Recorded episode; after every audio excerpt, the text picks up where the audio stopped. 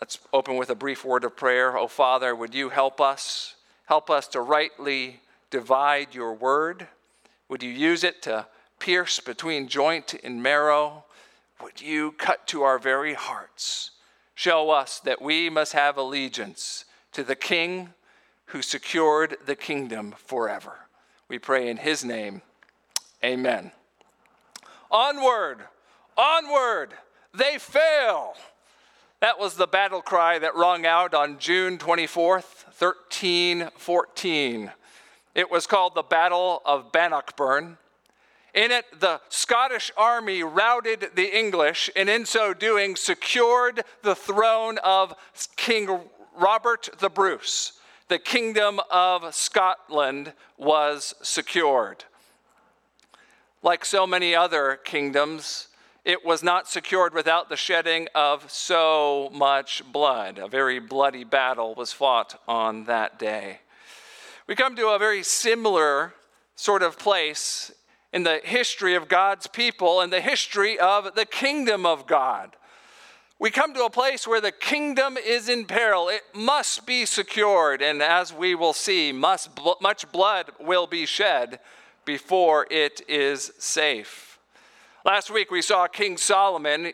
Against all the odds, he ended up on the throne. Some kingdom servants did some backroom dealings, and in the end, God's promise came true. David's son Solomon sat on his royal throne. But it turns out his grasp of power is tenuous. The throne is still in peril. He has many enemies. How can Solomon ensure that his kingdom will be secure? That's what First Kings chapter two is written to show us, how the kingdom was secured for the reign of Solomon. It comes through the advice of Solomon's dying father, King David. He has two instructions to his young, young son of a, a king, two instructions that are necessary if the kingdom are, is to be secured. We'll use those two instructions to guide us through this passage and, and learn something along the way about how we can find security in the kingdom of God that was established forever. Those two instructions are as follows. First, the king must devote his heart to God and to his word. The king must devote his heart to God and to his word. Then second, the king must deal justly with friend and foe. The king must deal justly with friend and foe. Let's begin with that first instruction. The king must devote his heart to God and his word. You see that in verses one through four. We're told that David's time to draw, die had dr- drawn near. We're coming to the end of a great d- dynasty in the making. Uh, we come to the end of mighty King David's life. And as so often the case, his final words carry great importance to them. He begins by telling Solomon, "I'm about to go the way of the earth. Be strong and show yourself a man." I imagine throughout the history of the world, many fathers have given their sons similar advice. It's time for you to be the man of the house. Time for you to step up and be a man. Be strong. But what does it really mean to be a man? Oh, certainly culturally, there's much today that would tell us that being a man is about being physically strong, maybe about being very, uh, very successful in our relationships with women. Or maybe it's about Get, securing large amounts of wealth for ourselves. As uh, Phil Ryken comments in his commentary, David had uh, credentials in all such categories. But that is not what David has in mind. No, he has something much more important in mind, a weightier matter than strength or the ability to attract women or the ability to accrue wealth. We see what David has in mind is a heart devoted to God and to God's word. That's what he makes clear in verses three through four. Show yourself a man how?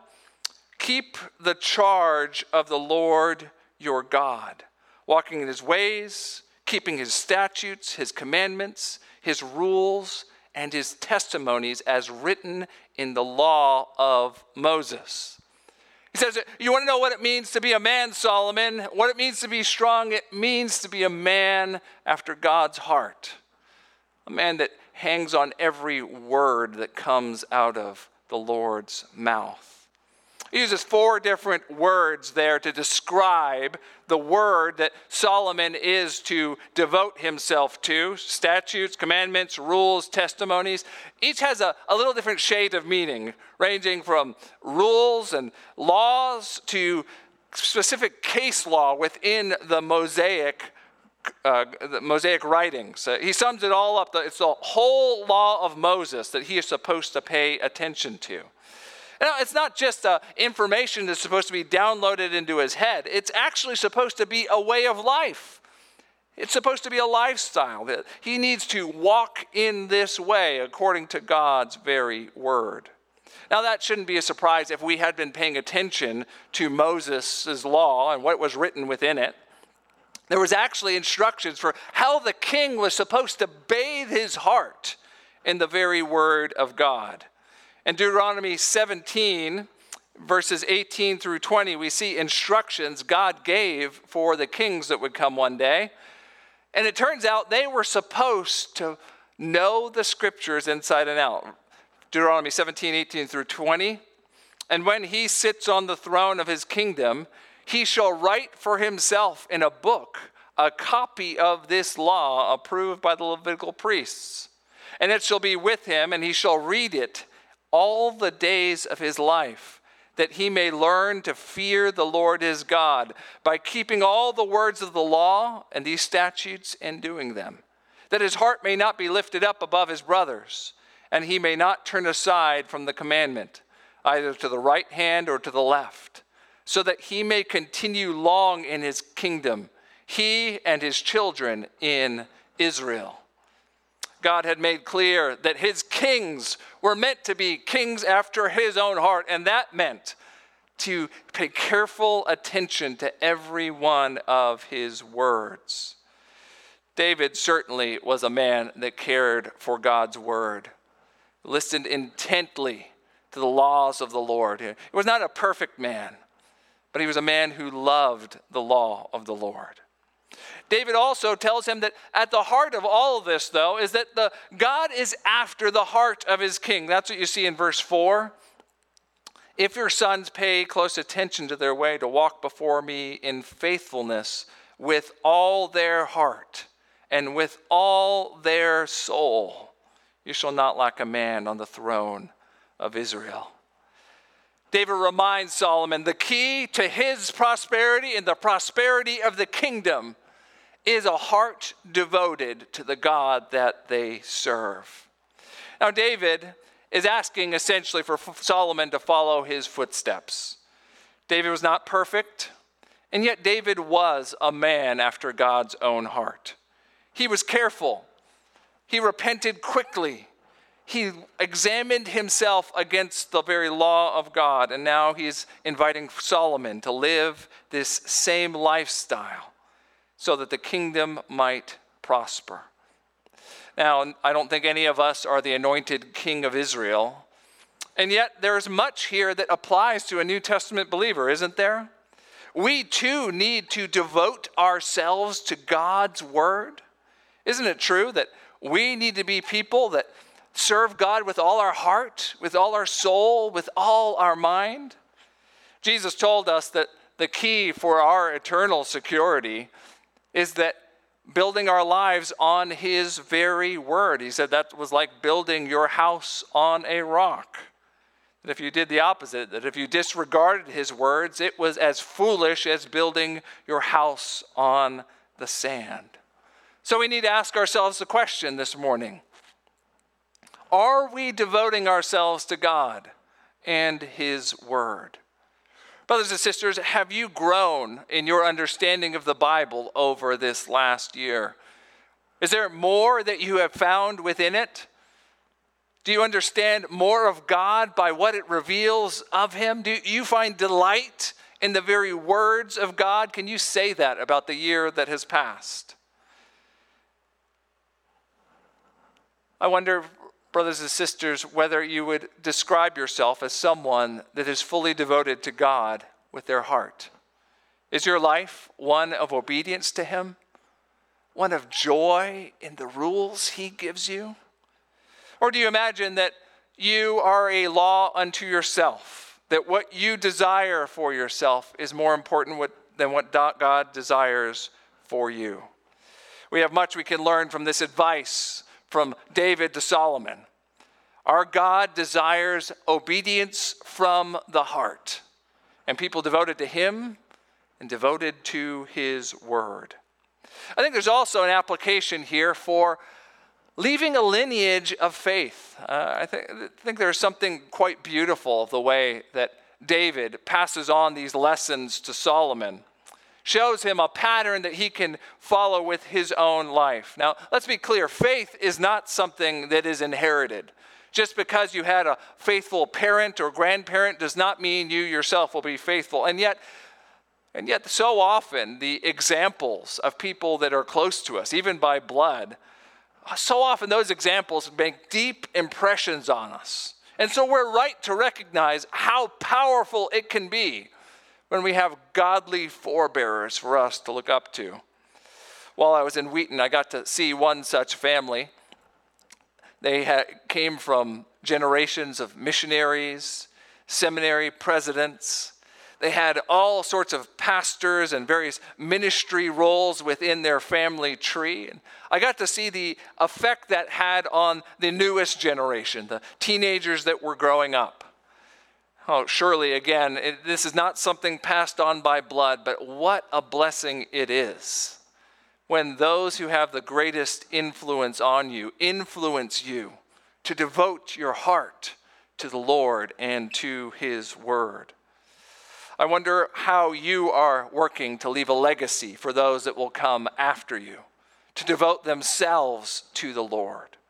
I'm so thankful for so many of you that do that through our children's ministry. You, you spend time to try and teach our children to both evangelize and disciple them and give them a pattern for how they can follow Jesus. That is a worthy endeavor.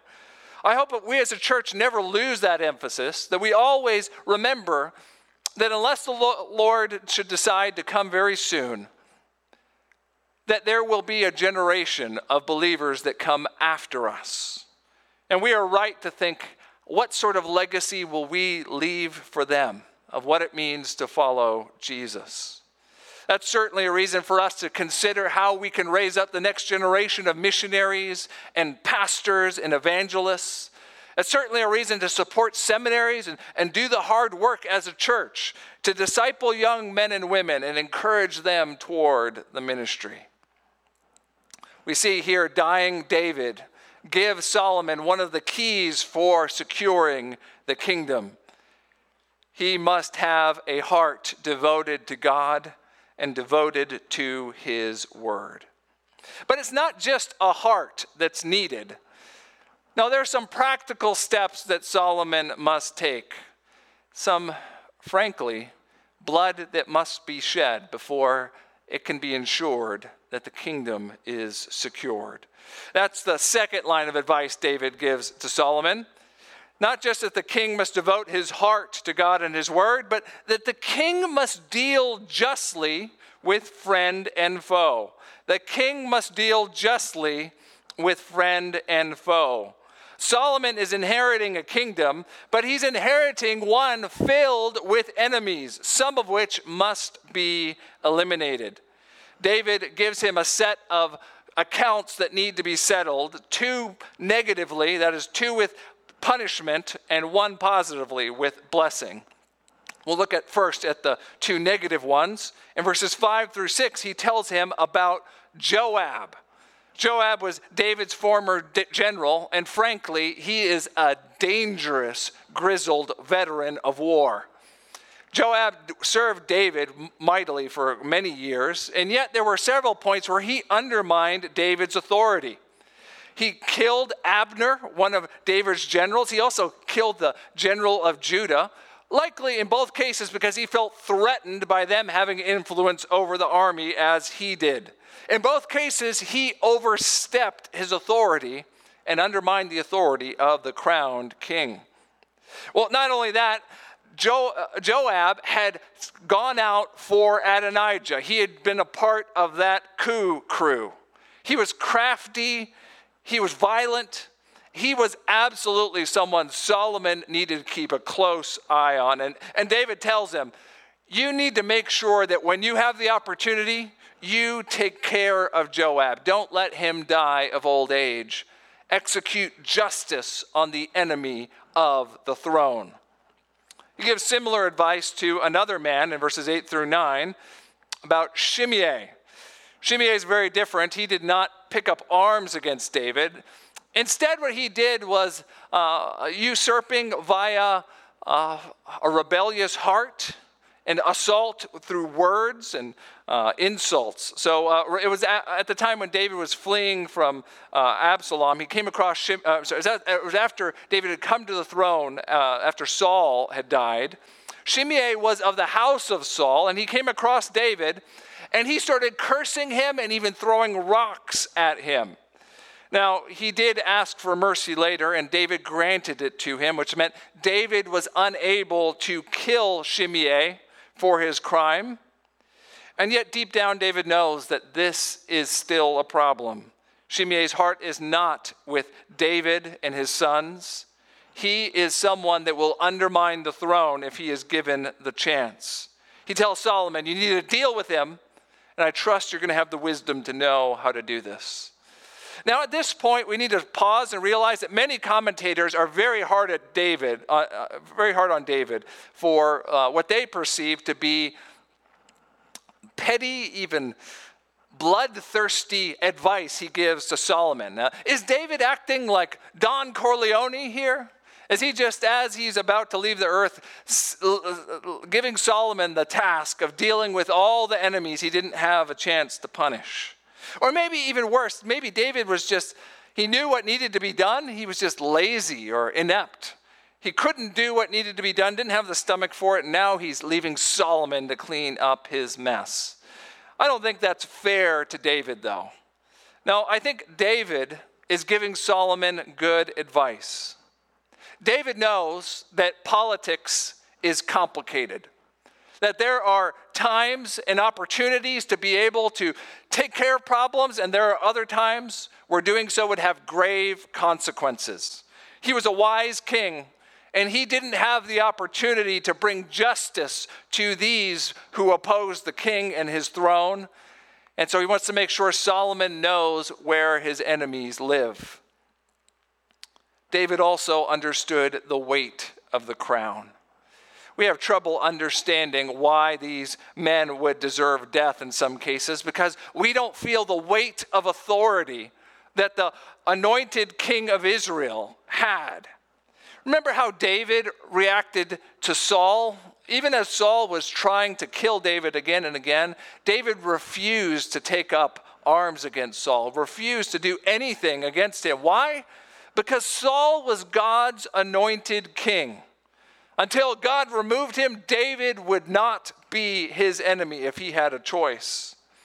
David understood that God's king represented God's authority, and to oppose the king was to oppose God himself. That means these men weren't just rebellious against a political leader. They were rebellious against the very kingdom of God. They were traitors. And their treason was deserving of death.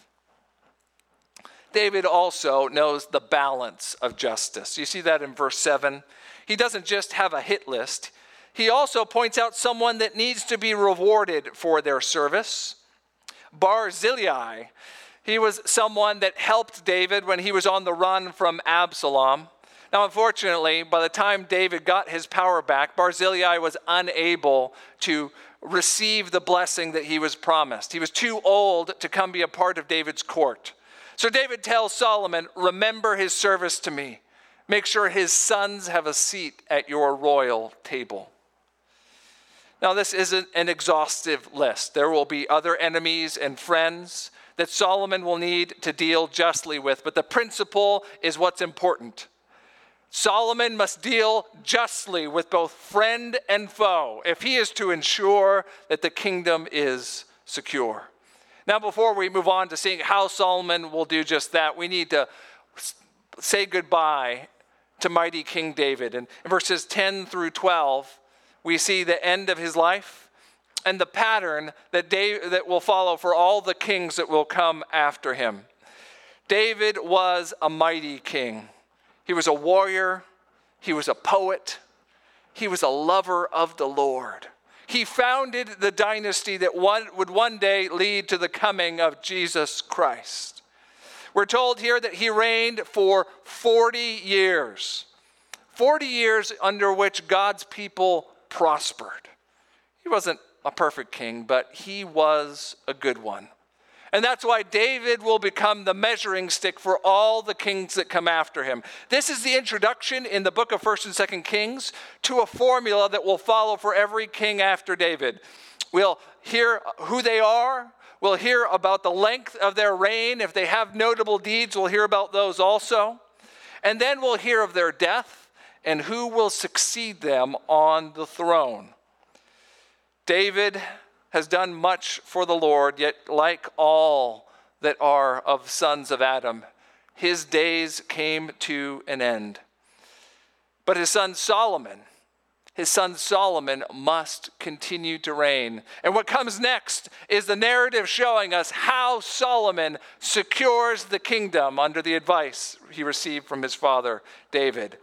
That last verse there in that section, verse twelve, after David was died, Uh, so Solomon sat on the throne of David his father, and his kingdom was firmly established. L- look now at the very last verse of the whole chapter, verse forty-six. So the kingdom was established in the hand of Solomon.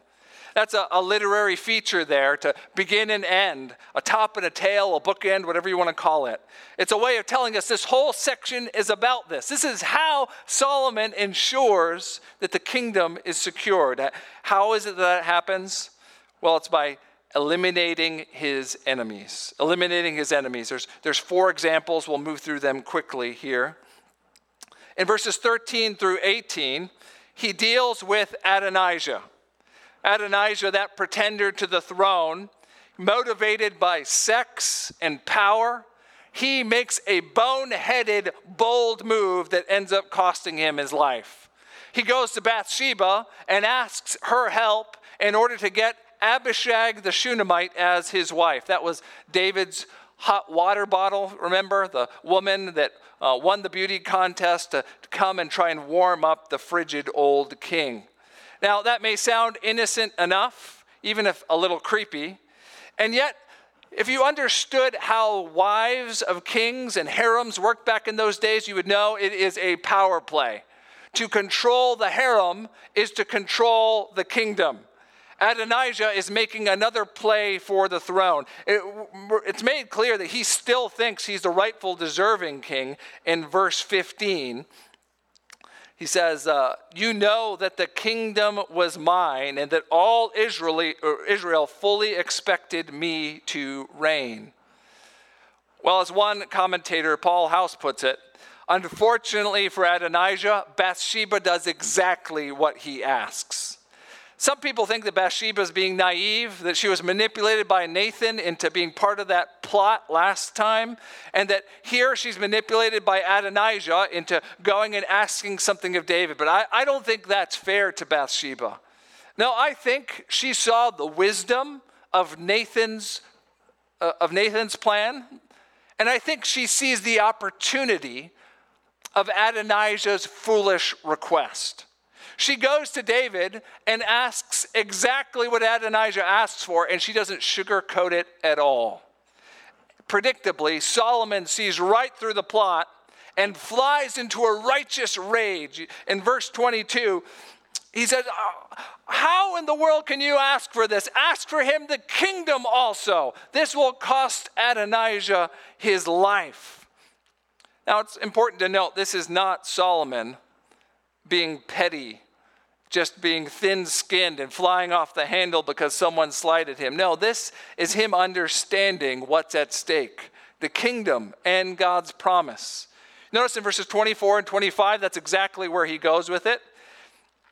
The Lord God established me and placed me on the throne of David, my father, and who has made me a house as he promised. Adonijah shall be put to death today. Adonijah crossed the anointed king of Israel. He was a traitor to the throne, and Solomon understood if God's promises are to be true and his people are to be blessed, then he must be put to death. Benaiah does the deed for Solomon and thus puts an end to the pretender to the throne, Adonijah. The next person to be brought to justice is Abiathar the priest. We see that in verses twenty-six through twenty-seven. He was motivated by something different, by power and influence. He was the priest that had served David for many years, but had over time fallen out of favor, and he joined Adonijah's coup crew, in doing rebelled against the true king of Israel. Now, Solomon shows great restraint with Abiathar. Instead of killing him, he sends him into a sort of exile. He strips him of all his titles. He makes him a nobody, but he doesn't kill him because he served David and he served the Lord as a priest for so long. Now, there's a really important note there in verse twenty-seven. The justice that Solomon gave to Abiathar is actually God's long-suffering justice on someone else, the house of Eli. Maybe you remember back in First Samuel, there was a priest named Eli who had wicked sons, that God pronounced judgment against them, that they would be stripped of the priesthood. All these years later, Solomon's action brings that judgment to fruition. There's a third enemy that is eliminated. That's Joab in verses twenty-eight through thirty-six. Joab has different motivations that lead to his undoing. In his case, it's power and violence. He hears about the fact that Adonijah has been dealt with, and immediately he decides it's time to try and save his own skin. He, he makes a beeline for the tabernacle. He pulls that old move of holding on to the horns of the altar. I mean, it saved Adonijah. Maybe it will save him also. When Benaiah is sent to execute him there, he hesitates. He doesn't want to kill anyone in the presence of the tabernacle. But we see in verse thirty-one that Solomon has no such difficulty. He says, go ahead and kill him right where he stands. Then he gives the reasons why. In verse thirty-one, blood guilt. He was a man that murdered innocent men. There is a debt that must be pay, paid in blood for righteousness to be established and justice to be done. And then again in verse thirty-three, do you, do you see how he roots this in God's promise? There will be judgment for Joab, but for David and for his descendants and for his house and for his throne, there shall be peace from the Lord forevermore. God's anointed king giving God's justice to a wicked sinner who rebelled against the throne. There's one more enemy to be eliminated. That's the shadowy Shimei. In verses thirty-six through forty-five, we see Solomon begins by showing a great deal of patience. He gives Shimei a chance. He puts him under house arrest in Jerusalem and says, as long as you don't violate this house arrest, as long as you stay put right where I can watch you, then I'll spare your life. Oh, the only problem is one of Shimei's slaves runs away. And it's revealed that Shimei cares more about money than he does about his allegiance to the king or obedience to the king's commands. Solomon understands this is his opportunity. When he hears of it in verse forty-two, he summons Shimei and he reminds him of the oath that he swore and the penalty of death to break it. And then he reminds him of the longer standing debt that he has. Reminds him of all the harm that you did to my father, David. And then he executes this enemy to the throne. The result of all of this is what we are told in verse forty-six. The kingdom was established in the hand of Solomon. A lot of blood was shed, but at the end of the day, it was ensured that the kingdom was secured. Justice was done through the authority of the anointed King Solomon. Now, what in the world do we as New Testament Christians have to learn from such a bloody, frankly, politically motivated at many spots? What, what, do we, what do we have to learn from a passage like this? Now, this is one place where it's very obvious that when you're reading through the Old Testament, it is a dangerous thing to just look at what someone does, even someone that's considered righteous, and just say blanketly, I'm going to try and be like that person. It's a really bad idea to think this is teaching that we should settle all the scores with our enemies, that we have license to use any means necessary to punish those who have wronged us. Now, none of us are the anointed kings of Israel. That would be a faulty way to try and interpret the Word of God. Instead, we need to learn the principle that whenever we are reading an Old Testament narrative in particular, that the people in the narrative somehow or the other are related, connected to the people of the new covenant through history and ultimately through Jesus Christ. I hope over the course of our study through First and Second Kings, you'll grow in your ability to, to make those sorts of connections and to make proper applications. But for this morning, allow me to give you three more lines of application for us as New Testament believers. The first line of application: learn from the eliminated enemies. Learn from the eliminated enemies. It is a poor, poor strategy to oppo- to oppose the, uh, the anointed king. And it is a poor guide to follow your desires wherever they lead you in this life. We have a multitude of examples here of different men following different desires, all with the same conclusion. They were on the wrong side of God's king. James one tells us that the desires of our heart give birth to sin, and sin, when it is fully formed, gives birth to death. If we follow our desires and think they will lead us to prosperity and long life, we will be sorely mistaken and disappointed. Now, especially to those of us that are younger, we need to hear this word, because so much of society's messaging to us is the exact opposite.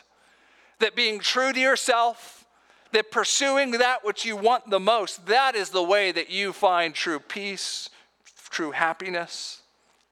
But friends, to follow Jesus, it means denying yourself, being willing to die to yourself in your desires, to put obedience to the King above those things that you want, even the things that feel so very right and good. So this day, my younger brothers and sisters in Christ, I ask you, will you decide which master you will serve? Will you bow down before King Jesus? Will you obey his direction for your life? Or will you follow the road of your own desires? Learn from the example of these men who followed their desires to their own ruin. Follow the only true guide to your heart. Follow Jesus. Now, just because you're older doesn't mean your heart doesn't have many perilous paths within it. The various desires may change, and yet the same deceitful heart beats within you. So to my aged brothers and sisters, my senior saints, maybe it's no longer the vices of pleasure that tempt you like they once did, and yet there are many desires of the heart. Pride, selfishness, even a, a built-up sort, sort of bitterness toward others. Would you resolve in your heart to release all earthly desires for the true desire of your heart, King Jesus?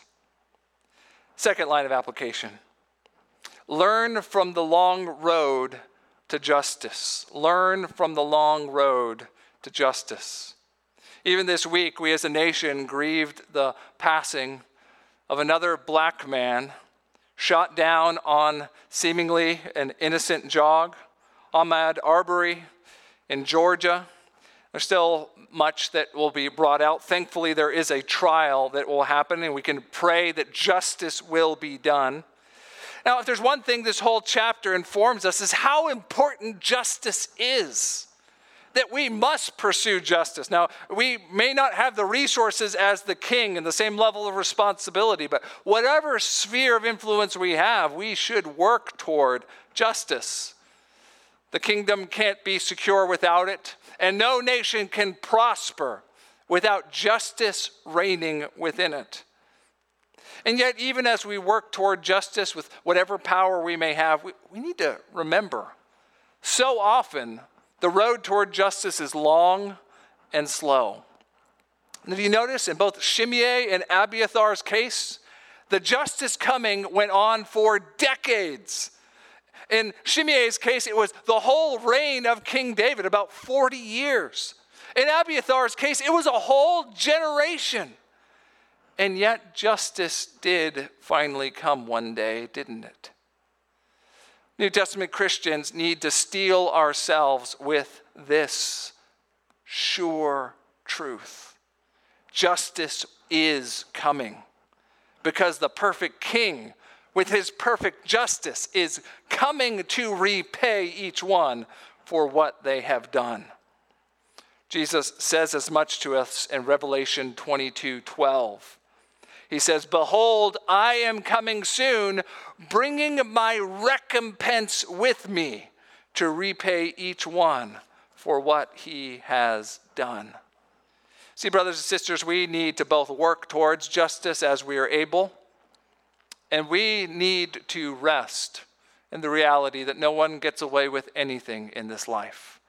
Perfect justice is coming one day, when King Jesus returns to judge all mankind, living and dead.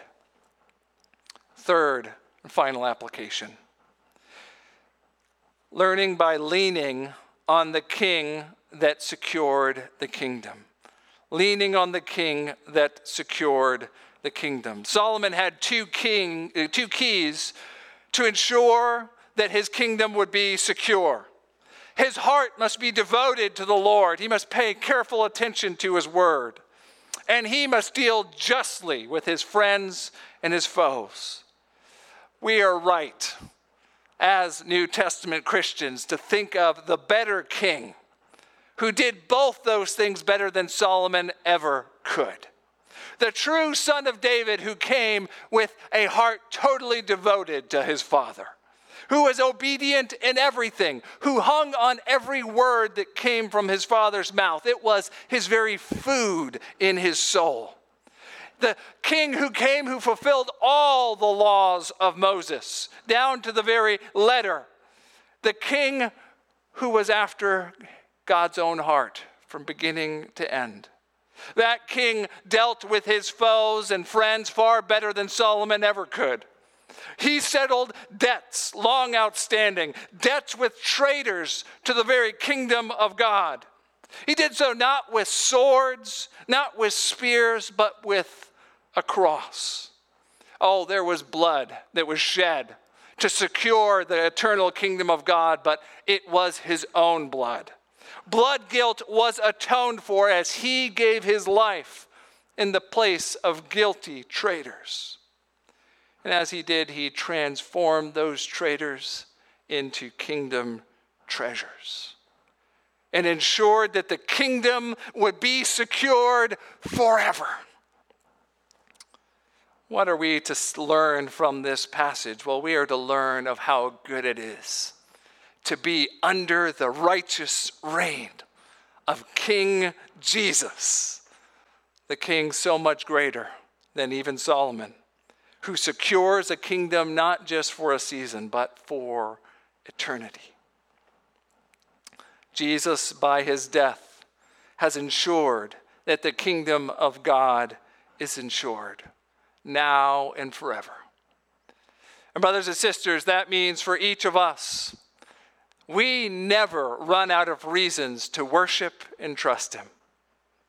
Whether the coronavirus continues for months on end, whether there are grave injustices that come upon the church in this life, no matter how much difficulty we may encounter ourselves, we bow before the King Eternal, the righteous ruler, the one who inherited David's throne. We bow before King Jesus with confidence that his reign is secure forever. Let's pray. Oh, King Jesus, thank you for not treating us as we deserve. Thank you for providing a place for sinners to run to, an altar for us to grab hold of, for blood to cover and atone for our traitorous sins. Thank you for being a king so much better than Solomon, a king that can secure an eternal kingdom for your people. Would you strengthen our hearts with that knowledge this week?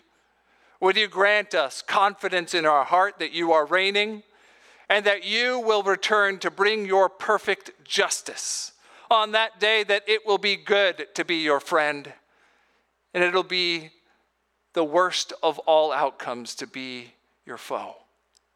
Jesus, would you help us? Help us to be faithful to your rulership in our hearts this week. Help us to live faithfully under your rulership as obedient servants of the kingdom. We ask these things in your mighty name. Amen.